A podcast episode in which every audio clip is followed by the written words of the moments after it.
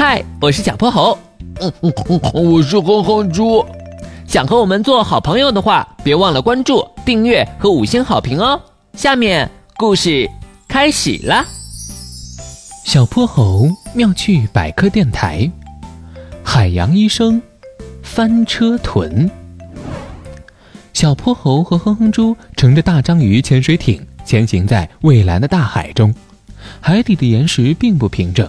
这边凸起一座小山丘，那边凹下去一个坑，纵横交错的珊瑚挤在一起，像树枝，又像鹿角，但颜色比它们要艳丽得多。为了欣赏周围的风景，小泼猴和哼哼猪把潜水艇的速度放得很慢。哼哼猪托着腮望向窗外，这里的景色真是百看不厌啊！诶，小泼猴，那条大鱼好像跟我们一起游了很久了。小泼猴抬眼望去，这条大鱼长得颇为有趣，扁圆状的身体，灰褐色的外观，像只漏了气的橄榄球，看起来有点呆。它游得这么慢，应该也是在欣赏风景。我们要不过去打个招呼吧？小泼猴把潜水艇开得近了些。你也在看风景吗？不不不，我急着救人呢。翻车豚边游边回答道：“救人？”小泼猴和哼哼猪一脸震惊。那你怎么游得这么慢呢？大鱼叹了口气：“这已经是我使了吃奶的劲儿了。前面有条小鱼受了伤，我急着去救它，但是我们翻车豚天生就游得慢。”小泼猴想了想。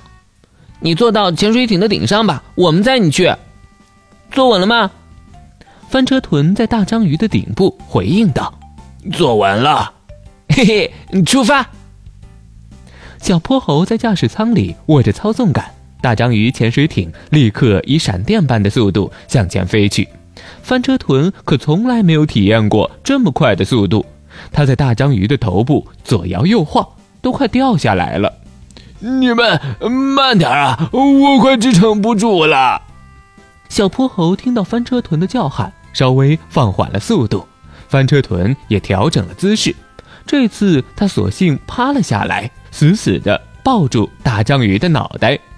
不一会儿就到了目的地，一条小鱼倚着背后的石块，神情看上去有些痛苦。它的背上有一道伤口。血还在往外流，染红了周围的一小片海水。小泼猴看见翻车豚两手空空，惊讶地问：“哎，你的药箱呢？”“你别担心，我的分泌物就能治疗他的伤口，不需要带药箱。”翻车豚仔细地检查了小鱼的伤口之后，他将自己的分泌物涂抹在了上面，血很快就止住了，小鱼的神情也稍微缓和了些。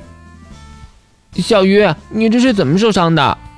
我被渔网困住了，逃出来的时候不小心受了伤。这次多亏了翻车豚医生，真是太感谢你了。翻车豚挥了挥手，没事没事。目睹了一切的哼哼猪崇拜地看向翻车豚。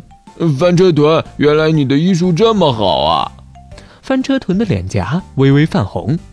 嘿 嘿，虽然我游泳不太行，长得也马马虎虎，但是做医生嘛，还是不错的。